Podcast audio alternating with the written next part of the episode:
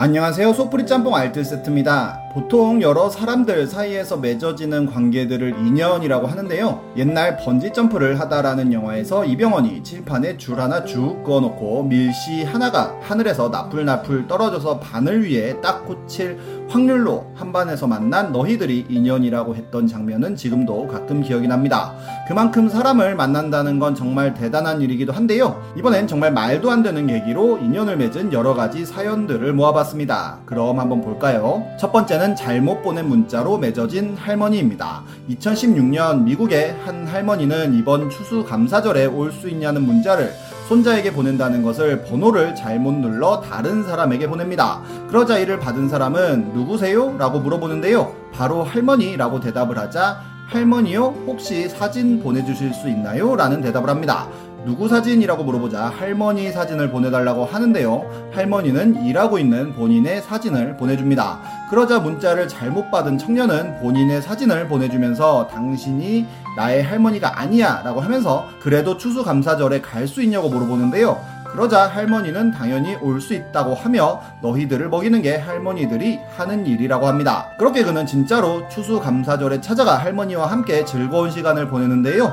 2017년에도 찾아가고 2018년에도 찾아갔으며 2019년에도 찾아가서 인증샷을 남깁니다. 이 사연은 유명해졌고 나중엔 여친도 함께 가서 할아버지와 함께 호박까지 캐러 가는데요. 즐겁게 할머니 부부와 시간을 보내는 인증샷을 항상 남기던 그는 올해는 할아버지의 영정 사진과 함께 인증샷을 올렸다고 하네요. 이와 비슷하게 실수로 맺어진 인연은 인도에도 있는데요.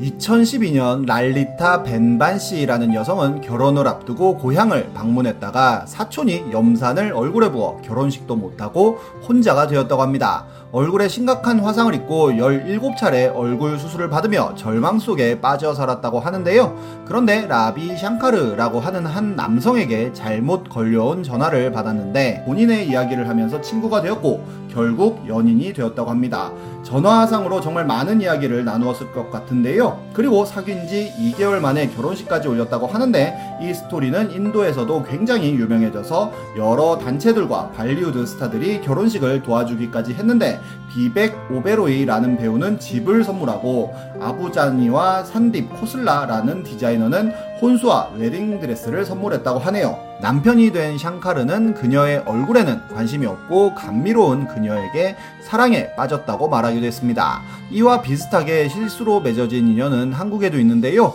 잘못 건 전화라고 하는 한 수필이었습니다. 딸 하나를 둔 평범한 아빠라는 글쓴이는 친구에게 건다는 게 엉뚱한 번호로 전화를 걸었다는데요. 여보세요 하자마자 아빠 하는 목소리부터 들렸다고 합니다. 아빠 번호도 모르냐며 저장이라도 하지라고 핀잔을 주자 아이는 나 눈 안 보이잖아 라는 이야기를 했다는데요. 그러면서 아빠 언제 올 거야? 라고 물어봤다고 하는데 잘못 걸었다고 하기 미안해서 결국 아빠가 요즘 바빠서 그렇다며 끊으려고 했다고 합니다.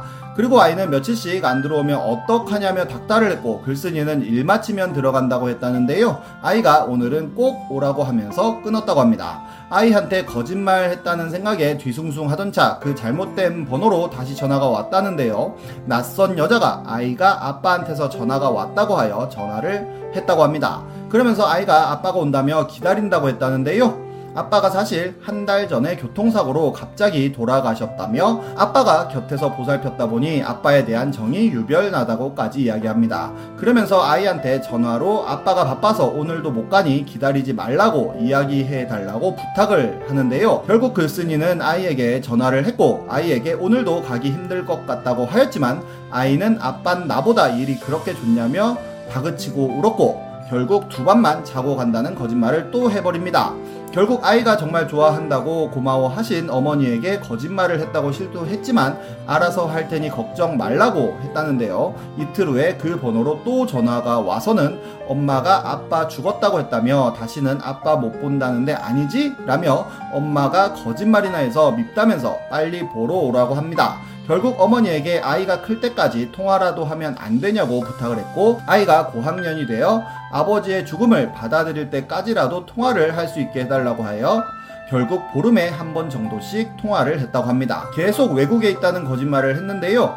이게 인연이 되어 본인 딸의 선물을 살 때도 그 아이의 선물을 함께 살 정도가 되었다고 합니다.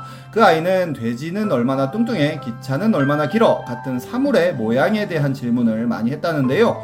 3년이 지나서 아이는 삼촌과 어머니의 대화를 듣고는 사실 아빠가 아니란 걸 알았다는 고백을 합니다. 사실대로 말하면 전화통화 못할까봐 그랬다며 이제 고학년이니까 의젓해야 된다면서 이야기를 했다는데요.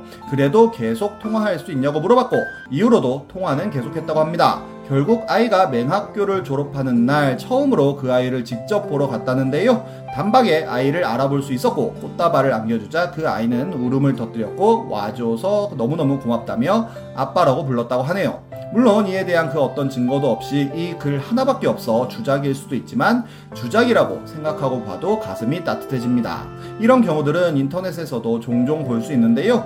신화력만 있던 애기 시절에 어린이집 선생님이랑 통화하고 싶은데 번호를 몰라 아무 번호나 눌러서 걸었는데 진짜로 선생님이 받아서 선생님이 받아서 너무 신기하다 이러면서 이것저것 막 떠들었다고 하는데 수학이 너머로는 선생님이 아우 그랬어요 재밌었겠다 하면서 맞장구를 쳐줬고 끊고 나서도 아무 번호나 눌렀는데 선생님이 봤다니 신기한 경험이었어 라고 생각했다는데요. 심지어 어른이 되어서 국번을 잘못 눌러 부산이 아닌 경남 어딘가에 전화를 했는데 어떤 할아버지가 받으셔서 한참을 이야기하다가 잘못 건 걸 깨달았고 할아버지 근데요 제가 전화를 잘못 건 것 같아요 했더니 오야 그래 그래 밥 잘 먹고 잘 지내 그래 라는 대답을 들었다는 글도 있었습니다.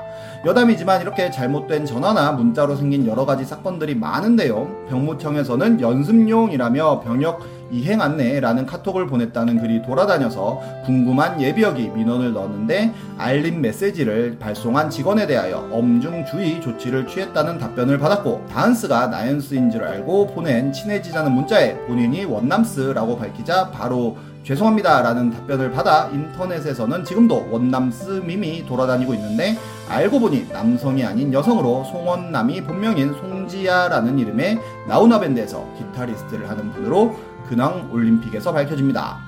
어떤 분은 남자랑 사냐 거짓말쟁이야 라는 문자를 잘못 보냈다가 잘못 보내셨어요 이후로 누구세요 테러를 받는데요. 혜진이 핸드폰 아니냐고 묻자 다시 그쪽 누구시냐는 질문을 수십 번 받습니다.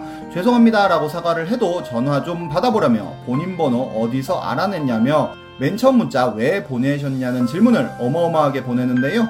나중엔 아예 전화도 꺼놓았는지 전화 왜 꺼놓으셨냐는 문자만 주구장창 받습니다. 이건 좀 무섭네요. 안내견이 맺어준 인연도 있는데요. 2013년의 일인데 영국의 마크 가페이와 클레어 존슨이라는 이름의 두 사람은 앞을 보지 못하여 맹인 안내견 훈련 코스에 참여했다고 합니다. 그런데 둘의 안내견이 서로 친해지면서 서로 떨어지지 않으려고 했다는데요.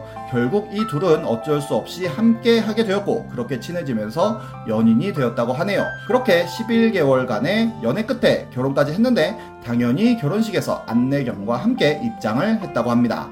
인연이라는 것은 아무리 찾으려고 해도 쉽게 찾지 못하는가 하면 정말 생각지도 못한 곳에서 나타나기도 하는 것 같습니다. 지금까지 속풀이 짬뽕 알뜰 세트였습니다.